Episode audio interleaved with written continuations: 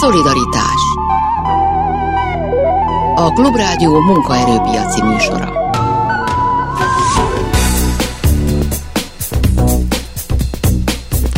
Jó napot kívánok, Sámeszi János vagyok. A mai műsor első vendége Dobrovics Orsolya, a közgyűjteményi és közművelődési dolgozók szakszervezetének elnöke lesz, akivel bírekről, bértárgyalásokról, reálbércsökkenésről, a infláció, a recesszió jelentette esetleges intézmény bezárásokról beszélgetünk majd.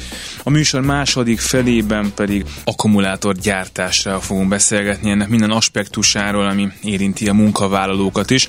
Volt itt a VDS épületében egy nagy akkumulátoripari konferencia, megbeszéljük, hogy mire jutottak a résztvevők, kik voltak itt, milyen hatása lehet ennek a nagy változásnak majd Magyarország munkaerőpiacára és dolgozóira. Ezeket mind megbeszéljük a mai műsorban, és azt is, hogy hogyan tudnak a szakszervezetek beszállni ebbe az akkumulátorgyár bizniszbe, vagy rendszerbe, vagy kérdésbe, mint érdekképviselet. Ezt is megbeszéljük, már is kezdünk. Szolidaritás Méghozzá Dobrovics Orsolyával. Köszönöm szépen, hogy itt vagy. Üdvözlöm a hallgatókat, köszönöm szépen a meghívást. És akkor kezdjük valahol ott, az általánosból eljutva a, a szektorig, hogy hát a recesszió, a válság, az, hogy infláció van, hogy reálbércsökkenés van, ez nyilván mindenkire valamilyen hatással van, és nyilván hatással van azokra is, akik könyvtárakba járnak, múzeumokba járnak, kultúrát fogyasztanak, meg azokra is, akik ezekben az intézményekben dolgoznak, de az látszik esetleg akár abban, hogy kevesebben mennek be egy múzeumba, és ennek valami hatása aztán az ott dolgozókra van, hogy ez, ez egy nagyon látható probléma, és egy nagyon látható változás a válsággal, vagy ezt csak én feltételezem, de mondjuk a gyakorlati tapasztalat az nem feltétlenül mutatja ezt. Igen, ahogy elhangzott, ez mindenkit érint, tehát olyan mértékű most a hirtelen megugrott infláció, hogy ez már a családok számára nagyon nehezen kigazdálkodható. 2022. januárjától egy 20%-os béremelés volt a, a kulturális szektorban, de gyakorlatilag ez úgy olvadt el, mint a napon a vaj, tehát ez nem, hogy nem jelentkezik, hanem a reálbérek csökkentek is a 2021-eshez képest. Ez természetesen az összes dolgozót érinti, egyre nehezebben élnek meg, mindenki bizakodik, de sajnos a visszajelzések a döntéshozóktól az, hogy egyelőre nem is számíthatnak kompenzációra sem, mi folyamatosan a kulturális államtitkárságot levelekkel bombázzuk, hogy ez az mi számunkra elfogadhatatlan, mert ez annyit jelent, hogy mint hogyha tulajdonképpen most a következő két hónapban, vagy az év vége utolsó két hónapában nem mennének benne dolgozni az emberek, mert eddig fizették őket, a következő két hónapra ők már nem kapják meg a bért, és akkor csak a lábukat. 22-ben volt 20 százalék. Januártól. 23-ban. A 23-as semmi nem volt, tegyük hozzá, semmi. Tehát azért mondtam, hogy ez teljesen nem, hogy csak elolvadt, hanem még az eredeti kiinduló állapothoz képest is reálbér csökkenést jelent és ahogy mondtam, az államtitkárságtól azt a visszajelzést kaptuk még májusban, hogy ne is számítsanak a kollégák béremelése. Biztos, hogy 2024-ben sem lesz még az ő szerint, ő véleményük szerint, és hogy majd vagy 25 tájékán fog megindulni valami. Ez mindig az a horizont, amit ugye épp hogy látunk, de elérni nem tudjuk, szóval egy kicsit aggaszt bennünket, mert addig ezek a családok nagyon nehezen húzzák ki, ők is gyerekeket nevelnek, esetleg valaki tápolnak a családban, tehát én azt gondolom, hogy ez tarthatatlan, és ha összhozzá vesszük, összehasonlítjuk, hogy a versenyszférában azért ezt egy munkáltató nem teheti meg, és azért ott látjuk, hogy igyekeznek a béreket hozzá alakítani a, a, a, az inflációhoz, akkor itt egy nagyon nagy különbséget látunk a közszféra, mint munkaadó, és a versenyszféra munkaadói között. Ez és azt jelenti, hogy sehol nincsen semmilyen kompenzáció, semmilyen béremelés ebben a szektorban, vagy van egy adott múzeum, egy adott könyvtár, egy valamilyen munkáltató, ugye azért ez bonyolult, hogy itt állam, önkormányzat, magán, intézmény is van nyilván, hogy, hogy van, ahol van, valahol nincs, vagy ez egy általános, hogy nincs? Természetesen a fenntartók próbálnak valahogy kompenzálni, de meg se közelíti a valódi infláció mértékét, azért mert az önkormányzatok költségvetése is a kormánytól függ, tehát mi ezért bombázzuk közvetlenül a kormányt. Természetesen tisztségviselőink helyben a munkáltatókat és a helyi fenntartókat hasonló módon tárgyalóasztalhoz hívják. Van, ahol kapnak a kollégák, tehát nem mondhatjuk, hogy nincs önkormányzatfüggő, de a mi híreink alapján messze nem éri el a valódi infláció mértékét az az esetleges emelés, amit ők kapnak. Tehát itt azért egy nagyon súlyos deficitünk van mindenféleképpen ágazati szinten összességében biztos, hogy így van. És amikor az illetékes államtitkárral le tudtok ülni erről beszélgetni, akkor ő mit mond arra, hogy miért nulla? Mert ha azt mondja, hogy öt, mert ennyit tudunk fizetni, akkor lehet csúnyán nézni, vagy azt mondani, hogy ez kevés, de akkor értem, hát van igyekezet, de azt mondani, hogy nulla, az, az azért az nagyon, nagyon nehéz, meg furcsán hangzik így elsőre. Ritka, hogy le tudunk ülni. Uh-huh. Nem működik a kulturális ágazati érdekegyeztetés semmilyen szinten. Elvileg létezik egy ilyen kulturális ágazati érdekegyeztető tanács. Nem győzzük kérni, hogy hívják össze, tehát az ágazati párbeszédbizottságok sem működnek megfelelően, pedig ezeknek kellene.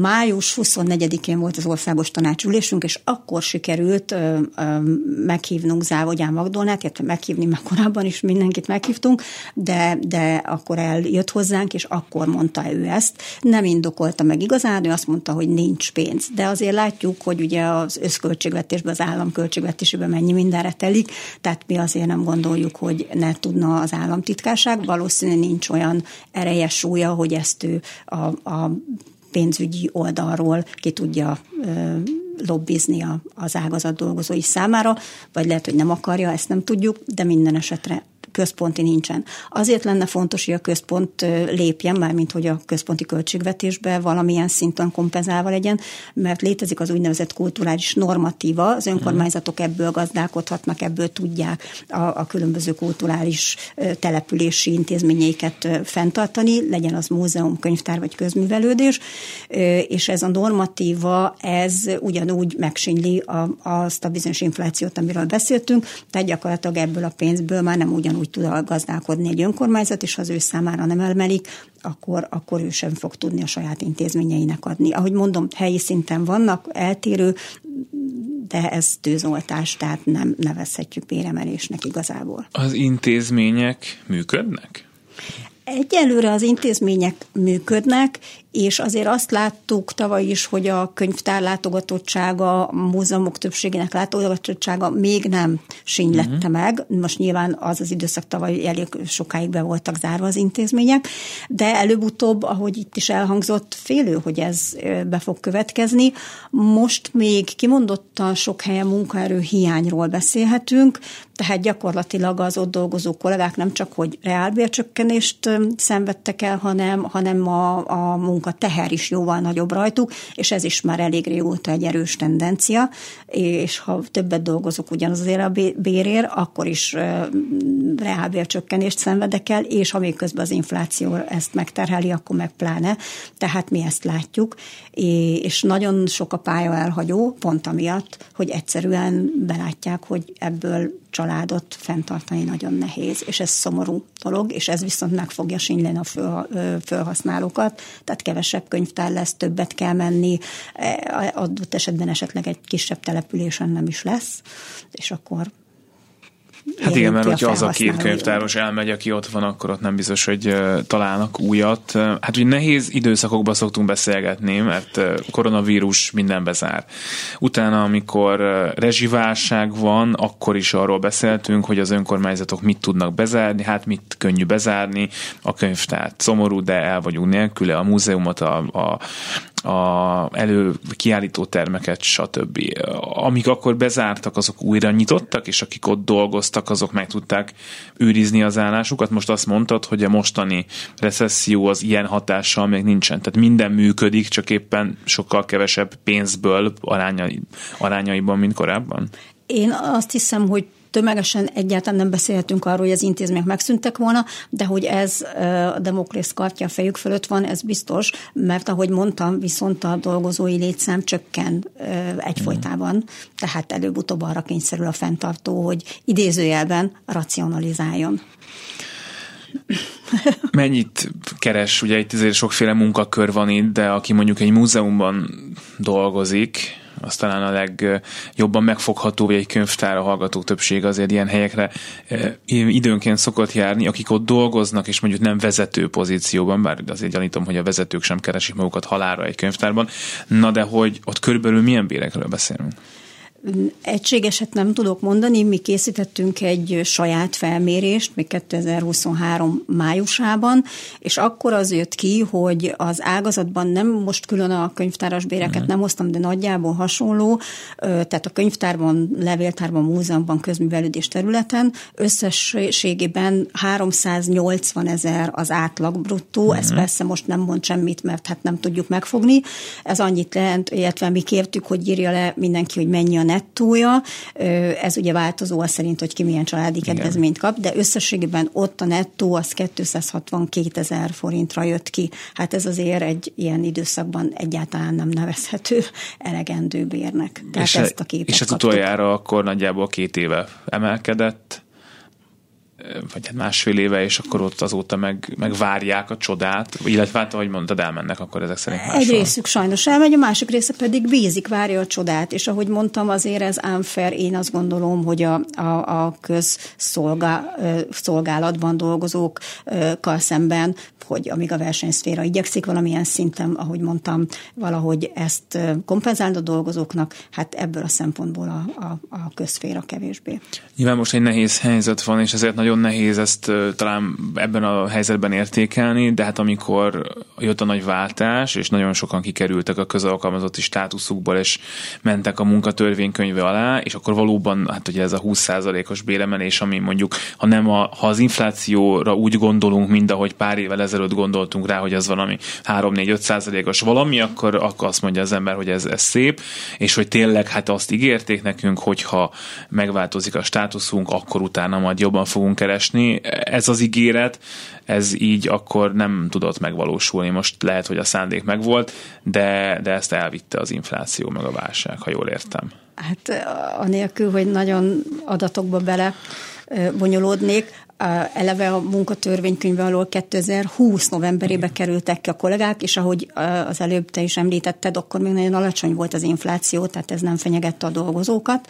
És ez a bizonyos béremelés, amiről beszéltünk, ez 22. januárjától volt. Tehát eleve nem is mozdultak a bérek, papíron volt beígért 6%-os béremelés, de erről is beszéltünk már így a stúdióban, hogy ez vicc volt, mert ezt inkább üldöztük, mint sem megtaláltuk, de ezt így kell nézni. Tehát a mézes madza 2020 novemberében hangzott el, hogy a versenyképes fizetések előtt megnyílik a lehetőség, és 2022 januárja volt ez a bizonyos 20 százalék, és ugye az előbb pont arról beszéltünk, hogy ennek már nyoma sincs mindenki tudta akkor is, hogy igazából ez nem egy erős indok, mert hogy attól, hogy valaki közalkalmazotti béltábla szerint kapja a jövedelmét, lehetett volna magasabb a jövedelme, hiszen a hozzátartozó bértömeget kellett volna mm. csak megemelnie a, a különböző döntéshozóknak, tehát ezt akkor is sejtettük, hogy hát kicsit gyenge lábakon áll, de ahogy az előbb itt említettem a béreket, és elhangzott, hát látszik, hogy ez be is bizonyosodott, tehát igazából a mesé és verseny, versenyszférás fizetések hát még váratnak magukra, és ugyanakkor, ahogy mondtam, tényleg sokan elmentek, nem lehet a helyükre felvenni, tehát egy bizonyos létszámstop van, és így a többi ott maradt kollega, ahogy az előbb szintén említettem, még többet dolgozik, szóval... Ez a színvonal csökkenésén is meglátszik. Ez ezt nagyon nehéz így megfogni, mert azért hogy ezek nem piacra termelő vállalatok, de nekem az anyukám könyvtáros, úgyhogy ezért aztán ezt tudom így egy szakmának tekinteni, és azt gondolom, hogy ha az én anyukám könyvtáros valahol, akkor az biztos egy jobb könyvtár, mint hogyha nem ő.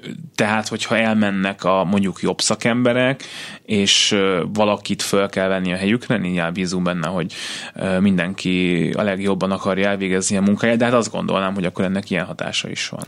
Igen, lehet ilyen hatása is, és azt is látjuk, hogy, és nem győzzük elmondani, hogy a mi kollégáinkon tényleg azt ö, ö, olvassuk, kollégáinkon azt látjuk, hogy szívvel, lélekkel csinálják. Tehát ők szeretik a saját munkájukat, tehát nem abba gondolkodnak, hogy hol tudnak máshol érvényesülni, és esetleg több pénzt keresni, hanem megpróbálják itt megtalálni a számításukat, és igen, mindenféle ellenszolgáltatás nélkül gyakorlatilag igyekeznek ugyanazt a színvonalat fenntartani sok helyen a könyvtárakban, programokat csinálni, foglalkozni az olvasóval, a beszerzéseken nem spórolni, de egyre nehezebb. Tehát ahogy beszéltünk, egy darabig lehet lukakat tömködni, de egy idő után azért a türelem is elfogy, meg a lehetőségek is végesek. Úgyhogy, ahogy ezelőbb beszéltünk róla, előbb-utóbb a felhasználói oldalon is érezni fogják. Hát például, hogyha beszerzett, hogy nem tudunk könyvet venni. Hát nem például. fognak tudni annyi igen könyvet venni, és olyat, amit szeretnének. Ugye hát mi is már többször beszéltünk, meg, meg az elődöddel is, és mindig az volt az érzésem, hogy ez, ez az a terület, ami a, a legnagyobb mostoha gyerekek közé tartozik, sajnos, és hogy és hogy hát próbálkoztatok tiltakozásokkal, de hát, hogy ezek, ezek még úgy sem mennek át, mint ahogy a nem tudom, szociális dolgozók, mint ahogy a tanárok, és hát ott is rengeteg szó szokott arról lenni, hogy milyen kevés ember megy ki, milyen kevés ember sztrájkol, milyen kevés ember megy ki szolidaritásból az utcára mellettük, hogy, hogy mintha nagyon magára lenne ez a terület hagyva, nem csak az állami gondoskodás kapcsán, hanem, hanem a társadalom is egy kicsit úgy van bele, hogy, hogy ezzel úgy, mintha, mintha nem kéne foglalkozni. Nem tudom, te mit gondolsz erről.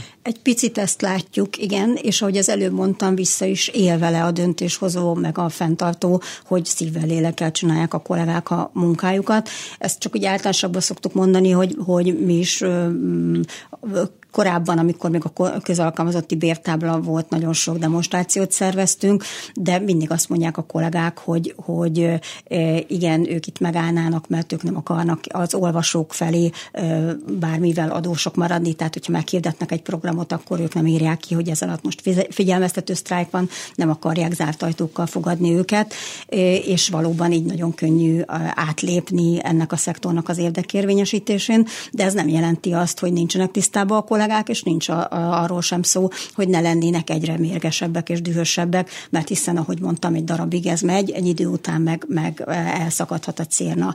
Felhasználói oldalról pedig csak gondoljunk bele például a statisztikák, a könyvtárakba mehettek azok, akiknek nem volt internetjük, és ott voltak a könyvtárak. Tehát érdekes, hogy a döntéshozók, amikor ki kell használni az előnyét egy ilyen intézménynek, akkor nagyon tudják, hogy ott vannak ezek, és hát akkor megbízzák őket, de amikor arról van szó, hogy a dolgozót megfizetni nem. Tehát ezt nem egészen értjük, ezt azért tényleg tőlük kéne megkérdezni, de hát a válaszok előre elég szépen el szoktak futni, nem értjük. A, a Petőfi emlékév kapcsán hallgattam egy interjút már jó pár hónappal ezelőtt egy, egy múzeumi dolgozóval, és ő mondta, hogy azért jók ezek az emlékévek, sok minden miatt, de hogy nekik azért jók, mert lesz forrás. És akkor éppen a politikának fontos lesz, az a néhány múzeum, az a néhány hely, ahol az éppen az aktuális dologgal foglalkoznak, és akkor lesz forrás, lesz program, akkor lehet, hogy még, még bónuszt is lehet adni, nem tudom, és, és hát ez nyilván nem tud általános lenni, mert nem lehet minden évben 28 féle emlékév. Hát sajnos most egy nagyon, nagyon komoly ponthoz érkeztünk el, hogy azon a bizonyos beszélgetésen, amikor a Závodján Magdolna államtitkár nálunk volt, akkor ő el is mondta, hogy a kulturális törvényhez hozzányúlnak, és igen, abba az irányba szeretnének elmozdulni, hogy a különböző intézmények az alapfeladataikat a legszűkebben végezzék uh-huh. el, és akkor ehhez ne is kelljen a központi költségvetésnek plusz forrás biztosítani, viszont a, a többi feladataikat, a vállalt feladataikat pedig ezekből a úgynevezett projektekből finanszírozzák. Szakszervezeti szempontból ez azért is veszélyes sok szempontból. Egy, az intézmény kiszolgáltatott, mert vagy van, vagy nincs. Ha bármi nagyobb költségvetési probléma van, akkor projektet nagyon könnyű lefújni, de hát ezekre készülni kell, embereket kell felvenni, dolgoztatni őket, és nekik szerződést adni. Na most, ha ez kiszámíthatatlan, hogy tényleg lesz projektpénz, vagy nem lesz, akkor az egész ágazatot szintén meg, megsínli, mert nyilván szakemberek fognak forrásra készen várni, de ő nekik is valamiből meg kell élni, tehát nem lehet mindig csak a projektpénzekre várni. Tehát én azt gondolom, hogy ez azért egy kicsit még inkább kiegyensúlyozatlan irányba viszi el az egész szakmát, és ezt ő valóban elmondta. A legnagyobb probléma az, hogy az alapfeladatra se jut mindig, úgyhogy arra is kéne még emelni, és így a projekteknél meddig ez a legnagyobb probléma, hogy vagy lesz vagy nem, és ez, ő azt is elmondta, hogy léteznek ezek a stratégiai kiemelt kulturális intézmények, és hogy szeretnék, hogyha ha ezeken keresztül valósulnának meg ezek a projektfeladatok. Itt azért átszervezés látható a háttérben, tehát akkor még kevésbé az önkormányzatok fognak ezek mm. felől dönteni, hanem sokkal inkább egy központi irány lesz, és a központi iránymutatás alapján valósulnak meg a projektfeladatok. Ez látszik most körvonalazó, megoldódni. Még egyelőre nem láttunk semmiféle tervezett tervezetet se, de nagyjából amit hallani lehet szóbeszéd útján is, amit ő azért már, mint az államtitkár asszony nekünk elmondott, ezt vettük ki a szavaiból. Tehát akkor itt részleteket, vagy az, hogy ez mikor, és pontosan mit jelentene mondjuk egy adott intézménynek, akkor azt még nem lehet tudni. Nem lehet tudni. Ő azt mondta, akkor azt az ígéretet kaptuk május 24-én, hogy bevonja a szakszervezetet az egyeztetésbe. Hát mi azóta emlékeztetjük levelek sokaságával, hogy mi készen állunk az egyeztetésre, de azt is mondta, hogy ez januártól adott esetben legalábbis nagy része bevezetésre kerülhet, tehát gyakorlatilag azért belegondolunk, hogy október van, akkor, akkor nagyon kevés idő marad majd egyeztetni, ha szeretnék az őszi ülésszakba a parlament elé tenni az új kulturális törvényt. Van még fél percünk, önkormányzatok lettek itt megemlítve korábban is, hogy akkor valaki tud adni, valaki nem tud adni forrást. Én, hogy nagyon őszinte akarni lenni, azért azt gondolnám, hogy ennek a területnek sok szempontból helyben lenne a helye, de hát mennyit beszélünk arra, hogy ott sincsen forrás. Itt, itt van ebben gondolkodás, hogy hogyan lehet ezt, ezeket a forrásokat is megszerezni helyből, meg az, hogy a működtetés is úgy, úgy, úgy, úgy tudja jól működni? Hát próbálunk gondolkodni, ez önkormányzata válogatja, de mm, ha ők nem kapnak, akkor nehezen tudnak visszacsorgatni a kultúrába, és ahogy mondtam, azért a közvetlen fenntartók igyekeznek azért, amennyire tudnak, és erejük engedi azért a dolgozókra is gondolni. Dobrovi Orsolya a közgyűjtemény és közművelődési dolgozók szakszervezetének elnöke volt itt. Nagyon szépen köszönöm. Köszönöm szépen. Szolidaritás A Klubrádió munkaerőpiaci műsora.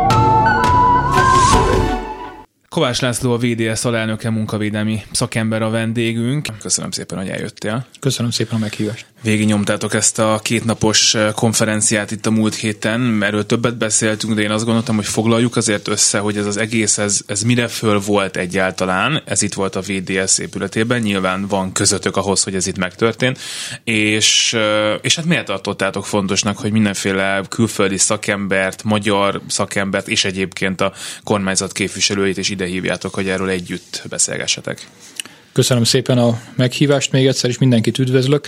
A helyzet az, hogy Magyarországon az akkumulátoripar, az ugye kormányzati törekvés, hogy Magyarországon rengeteg akkumulátoripari kapcsolódó fejlesztés valósul meg, és ez egy helyzetet teremt. Erre nekünk szakszervezetként is reagálni kell mindenképpen, és Székely Tamás elnök kollégámmal együtt azzal a szándékkal szereztük meg a Nemzetközi Szakszervezeti Szövetségnek a, a támogatását, tehát az Industria Global Union és a European Trade Union kapcsán Magyarországra rendeztük, szerveztük ezt az első akkumulátoripari világtalálkozót október 5-én és 6-án. A FES támogatását is itt szeretném ezúton megköszönni a Friedrich Ebert Stiftungnak a hathatós támogatása volt emögött a szervezésnél, és rengeteg nemzetközi, illetve a hazai kollégáknak a együttműködésére volt szükség arra, hogy minél nagyobb, minél szélesebb perspektívából tudjuk áttekinteni, hogy milyen feladataink vannak szakszervezetként a létrejövő akkumulátoripari cégekkel kapcsolatban.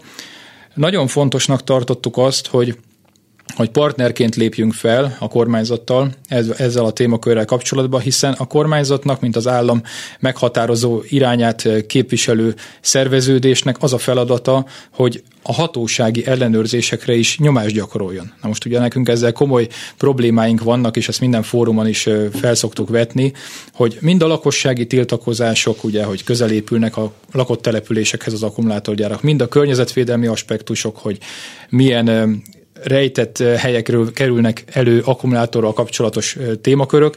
Hát ez, ez nagyon fontos kérdés volt számunkra, és nagyon nagy örömünkre szolgált az, hogy a Gazdaságfejlesztési Minisztérium részéről Fábián Gergely iparpolitikai és technológiai felelős államtitkár is tiszteletét tette a konferencián, hiszen az ő megnyitása, bár ugye a kormányzati panelek hát kör, körülbelül körbevázolására engedett következtetni számunkra, azért egy kiindulási pontnak jó volt, hogy legalábbis egy olyan konferenciára, ami akkumulátoripar témaköreit és problémaköreit boncolgatja, legalább egy kormányzati képviselő is eljött. Ugye itt az államnak, a kormánynak, ha úgy tetszik, van egy célja, ami egyértelmű, ez az akkumulátorgyár nagyhatalom lesz Magyarország, ezt így szoktuk mondani, de hát nyilván nem csak gyárak jönnek ide, hanem mindenféle kiegészítő szolgáltatás is, ez ad munkát, és ez helyettesíti részben a, az autógyárakat, hogyha itt az autóiparnak a szabályozása teljesen megváltozik, majd 2035-től hát erről még sokat lehet beszélni. Na de hogy az a hatósági fellépés, ami szintén állami kérdés, meg a szabályozói, tehát az, hogy ide jön egy gyár, és annak itt milyen szabályoknak kell megfelelnie, és ebben nyilván hát a kommunikáció szintjén mindig úgy néz ki, hogy persze a legfontosabb az, hogy biztonság legyen, és minden szabályt mindenkinek be kell tartani, ezt nyilván el fogja mondani a kormányzat, nem most itt a realitás az meg, az meg kérdés, hogy ezzel, és úgy tűnik, hogy a félelmek is talán leginkább ezzel kapcsolatosak, azok, akik mondjuk nem akarnak akkumulátorgyárakat, azok nagyon gyakran attól félnek, hogy ez az embereknek, a munkavállalóknak, a környezetnek veszélyes lesz, káros lesz, sikerült-e jutni ebben valamibe, akár a szakértők mondtak-e mondjuk megnyugtató dolgokat, vagy lehet-e itt, hát hogy is mondjam, arra számítani, hogy lehet itt egy tényleg jó együttműködés, akár szakszervezet és, és államhatóság között, hogy ne legyen baj abból, ha tényleg nagyon sok ilyen gyár ide jön azt azért le kell szögezni, hogy a VDS területén, ahol kilenc ágazat különböző ipari cégeit tömörítjük a munkavállalói oldalról, rengeteg olyan egyébként is veszélyes üzem található, ami a vegyipar területén, gyógyszeripar és egyéb más ágazat területén is megtalálható. Az akkumulátoripar az is egy ezek közé tartozó terület, és számunkra nagyon fontos az, hogy kifejezzük, hogy ezeket az aggodalmakat, amik a lakosságot és az ott dolgozókat is érintik, ezeket komolyan kell venni. Tehát nemzetközi távlatokba kitekintve természetesen sok állam szeretné magának ezt az úgymond gazdasági falatot, hogy minél több akkumulátorgyárat hozzon létre, hiszen jelen pillanatban 70-80 százalékát az akkumulátorcelleknak Kínában állítják elő. Nyilván az Egyesült Államok és Európa is szeretne felzárkózni, bár a függőségek, a kitettségek azok természetesen adottak. Tehát ugye itt afrikai lelőhelyekről, dél-amerikai lelőhelyekről lehet beszélni, és erről a meghívott szakértőink és különböző országból érkezett tisztségviselőink is sokat beszéltek. Arról például, csak egy példaként említem, hogy Kongóban, ahol írtózatosan komoly problémák vannak emberi jogi szempontból, munkavédelmi szempontból, gyakorlatilag a munkavédelmről alig beszélhetünk, sok esetben akár 20%-ban női munkavállalók vannak, és akár 10%-ban gyermekmunkavállalás is, ahogy úgy kell elképzelni ezt, hogy egy nyílt színi bányában adott esetben a kisgyerekek meg a nők is kobaltot bányásznak, tehát azt a kőzetet, amiből a kobaltot tudnak később kivonni az akkumulátorgyártás érdekében, és ez egy a sok probléma közül. Nyilván ez egy teljesen másik megközelítés, hogyha egy hazai szemmel nézzük, vagy nemzetközi szinten, de itt ezeken a területeken például kínai befolyás található meg, és az ottan az ottani területeken kibányászott kőzeteket azt elviszi Kínába, vagy esetleg észak-európai országba feldolgozásra. Kizárólagosságuk van ezeknek a cégeknek, ami komoly problémát vet fel, és ezt el is mondták a nemzetközi résztvevők. Tehát ez a francia részről is nagyon komoly aggályként merült föl, illetve bármelyik hozzászóló, aki, aki felszólalt ebbe a kétnapos konferenciában, elmondta, hogy a munkavállalói jogok megsértése az számos esetben megtalálható. Most hazai vizekre elvezve. Magyarországon is egyre másra, mint a dél-koreai, mind a kínai cégek egyébként jelen vannak, és a jövőben még inkább jelen lesznek. Elég szertágazó információink vannak arra, hogy hol és milyen típusú gyárak jönnek létre, Ugye munkavédelmi szakemberként el kell mondanom azt, hogy ezeknek a munkavédelmi aspektusa nem kevésbé fontos, sőt szakszervezeti szervezési szempontból ez nekünk egy nagyon fontos kulcs momentum, hiszen a különböző nehéz fémek vagy oldószereknek a jelenléte ezekben az iparákban, ami miatt ez vegyiparnak minősül, már ugye a bányászati részek után, hogy ez nekünk nagyon fontos, hogy képviseljük azokat a dolgozókat, akik ott helyben érintkeznek ezekkel az anyagokkal. Ugye tűzveszélyről is beszélhetünk, foglalkozási egészségügyi megbetegedésekről, ezek kapcsán fordulnak sok esetben hozzánk, és azt el kell mondjam, hogy a VDS minden nagy hazai akkumulátorgyári területén már szervezést folytat, tehát nekünk ez egy kiemelt szándékunk, hogy mindenhol, ahol érdekvédelmet kell is, én úgy ítélem meg, hogy mindenhol szükség van erre, ott létrehozzunk szerveződéseket, és ebben már előre haladott állapotban vagyunk, mint ahogy ezen a konferencián is a Magyar Akkumulátor Szövetség elnökével is, eh, aki szintén előadónk volt, egyeztettünk arról, hogy az ő általuk képviselt cégek és a mi általunk képviselt szakszervezeti szerveződések szeretnének egymással bizonyos szintű ágazati együttműködésre törekedni, hiszen itt rengeteg olyan kérdés van, ami a mindennapokban érinti a dolgozókat. Túl azon, hogy a szakszervezeteknek elsősorban a bérekről, a béren kívüli juttatásokról és a munkakörülményekről is meg kell állapodniuk. Ugye a magyar jogszabályok úgy írják elő, hogy legalább 10% szervezettség szükséges egy cégnél, és ez cégenként értendő, ahol kollektív szerződés lehet ezt követően kötni. Erre törekszünk, mert ugye ez egy nagyobb szintet. Ez azt jelenti magasabb... egyébként, hogy a még meg sem épülő akkumulátorgyárakhoz is már oda mennek a szakszervezetek, hogy mi majd itt leszünk. Így van, így van. Tehát ez nekünk nagyon fontos dolog, hogy hírünk legyen arról, azzal kapcsolatban, hogy tudunk értük tenni. Hiszen, hogyha a dolgozók erre képesek, felfogják azt, hogy ez a saját érdekük, akkor szakszervezetekbe fognak tömörülni, és onnantól kezdve a kollektív szerződés ez egy magasabb standardet fog nekik hozni a hazai munkatörvénykönyvéhez képest. Ez olyan területeken, ami a VDS területen egyébként nagyon jellemző a legtöbb ágazatunkban, tudják az ott dolgozók, hogy ez mekkora többletet jelent az ő munkavállalásuk során, és nagyon fontos, az egy másik dolog, hogy elfogyott idehaza a szakképzett munkaerő munkaerő. Most jelen pillanatban tudomásom szerint olyan 4,7 millió munkavállaló dolgozik a egyébként 9,6 milliósra csökkent országunkban, és már elfogyott az a munkavállalói kör, akire számíthatnak. Ezért hát, hogy úgy mondjam, vendégmunkásokat kell a kormányzatnak behoznia, illetve ez a szándékuk. Na majd erről beszéljünk később, de még a munkavédelemről egy kicsit, ugye azt szokták mondani, hogy a magyar hatóságok, akik ezt, akik ezt ellenőrzik, hogyha lehetőleg komolyabban is veszik ezt a munkát, és ebben nyilván sokan szkeptikusak, hogy egy nemzetgazdaságilag rendkívül fontosnak ítélt beruházás esetében ez így lesz, vagy nem így lesz, de most tegyünk itt egy zárójelet, akkor is nagyon kevesen vannak. És én most arra gondoltam, hogyha egy szakszervezet valahol jelen van, akkor abban az értelemben tud a hatóság helyett egy picit eljárni, hogyha valami nagyon látványos szabálytalanság munkavédelmi szempontból probléma merül fel, akkor azt talán tudják jelezni ott az isviselők, hogy hát hello, itt a dolgozók veszélyben vannak. Így van, hát a hallgatók ezt most nem látják, én hevesen bólogattam ez ügyben. Tehát a munkavédelem az egy közös ügy.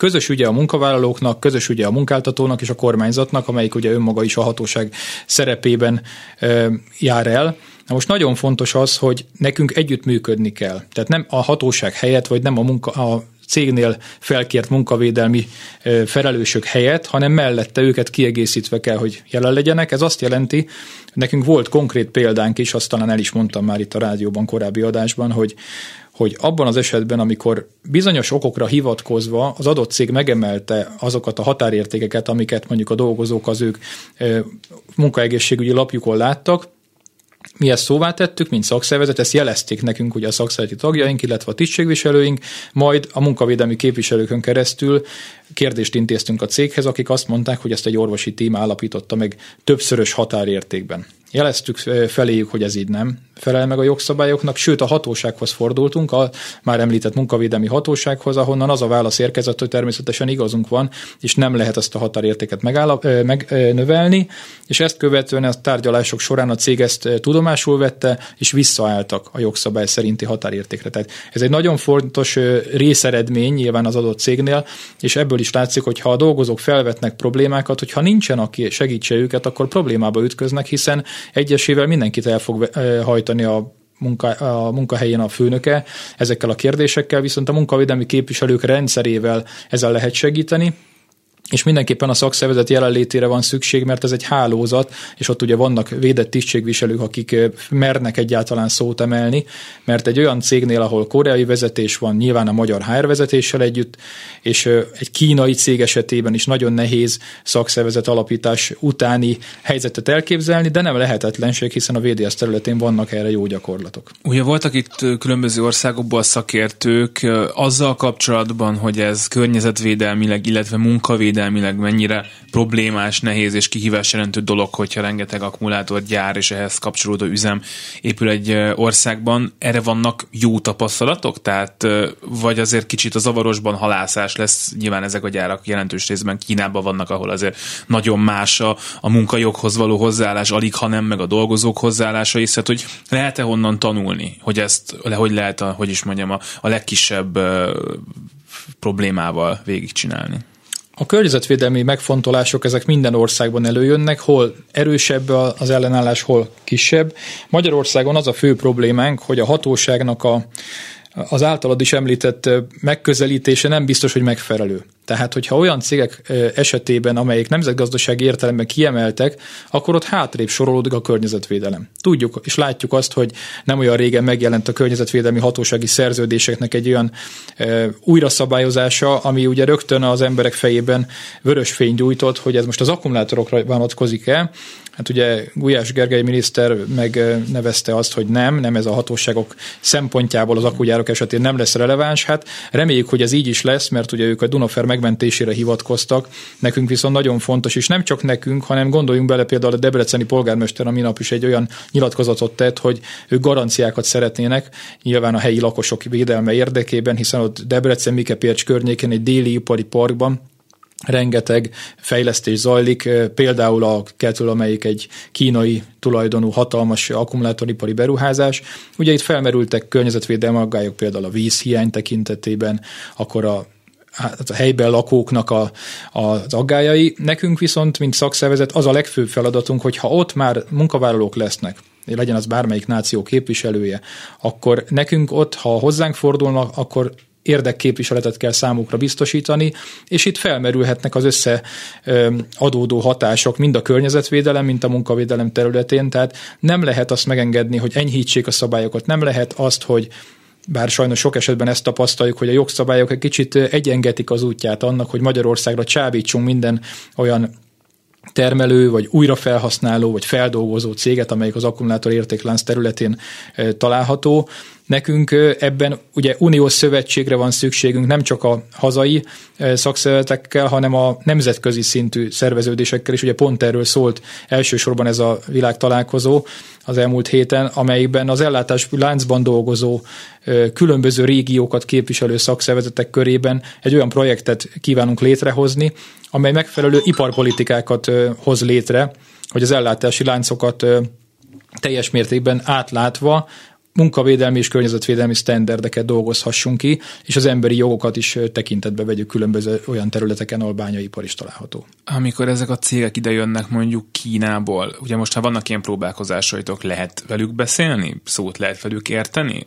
Megértik azt, hogy itt van egy szakszervezet, amelyik itt jelen szeretne lenni, amelyik nekik, hát adott esetben nyilván egy nehézséget is okozhat a kötözködő szakszervezet, elfogadják? Mert azért hát voltak erre, amennyire tudom, pozitív, meg negatív példák is az elmúlt időszakban. Így van, nekünk ez a tevékenységnek a fő iránya, hogy ezt meg kell értetnünk minden munkáltatóval, amelyik Magyarországon működik, és a magyar jogszabályoknak kell megfelelnie, hogy a rendezett munkaügyi kapcsolatok, ahogy szépen mondják, nem megkerülhető. Tehát legyen az kínai tulajdonú cég, délkorai, egyébként utóbbiakkal nagyon jó kapcsolatunk van, annak ellenére, hogy nem mindig tudunk minden kérdésben egyetérteni, de nekünk nem is az a feladatunk, hanem a munkavállalók rendes érdekképviselete, és mind a magyar vezetőséggel, mind a koreai vezetőséggel olyan viszonyt tudunk ápolni, hogy asztalnál tudunk tárgyalni különböző kérdésekről, ez nem mindegyik cégnél van így egyébként, és én azt gondolom, hogy a kínai cégvezetéssel is, hogyha eljutunk arra a szintre, akkor előbb-utóbb meg fogjuk tudni ezt értetni, hogy mi nem kötözködni vagyunk,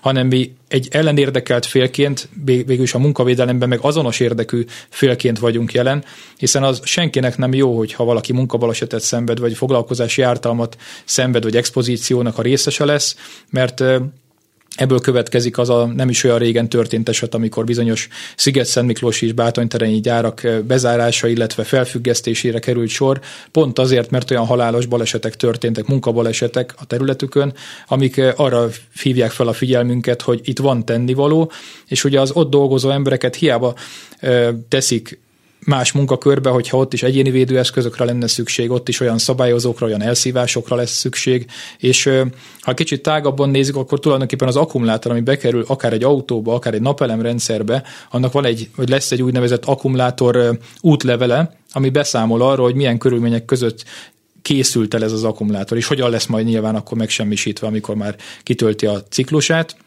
hogy ez megfelelő a megfelelő ILO alapelveknek, megfelelő a szakszervezetek hozzáállásának, és én azt mondom, hogy a társadalmi párbeszédet folytatni kell, ha azt látjuk, hogy a következő években akár 800 ezer ember is dolgozhat világszinten ezen a területen újonnan, és 2030-ig akár 10 millióra is növekedhet azoknak a munkahelyeknek a száma az összes régiót tekintve, és annak a fele legalább feltörekvő országokban lesz foglalkoztatva. Tehát nekünk ebben elementárisan fontos, hogy, hogy iránymutassunk a munkáltatóknak is, illetve a dolgozóknak, hogy érdemes szerveződni, mert ahol nem történik szerveződés, ott a saját kárukon fogják megtanulni, hogy mennyivel rosszabb ott a munkakörülmény, illetve a bérekről nem is beszélve. Nem feltétlenül szakszervezeti kérdés, hogy a hulladékkal mi lesz, de hát nyilván ott is fognak dolgozni emberek, és gondolom, hogy a konferencián azért felmerült ez, mert a másik nagy aggodalom az, hogy amit itt gyártanak, az majd ide jön vissza, amit itt gyártanak, annak egyik százaléka az automatikus automatikusan hulladékká válik, az, ahol valahova tenni kell, és hát ugye vannak most már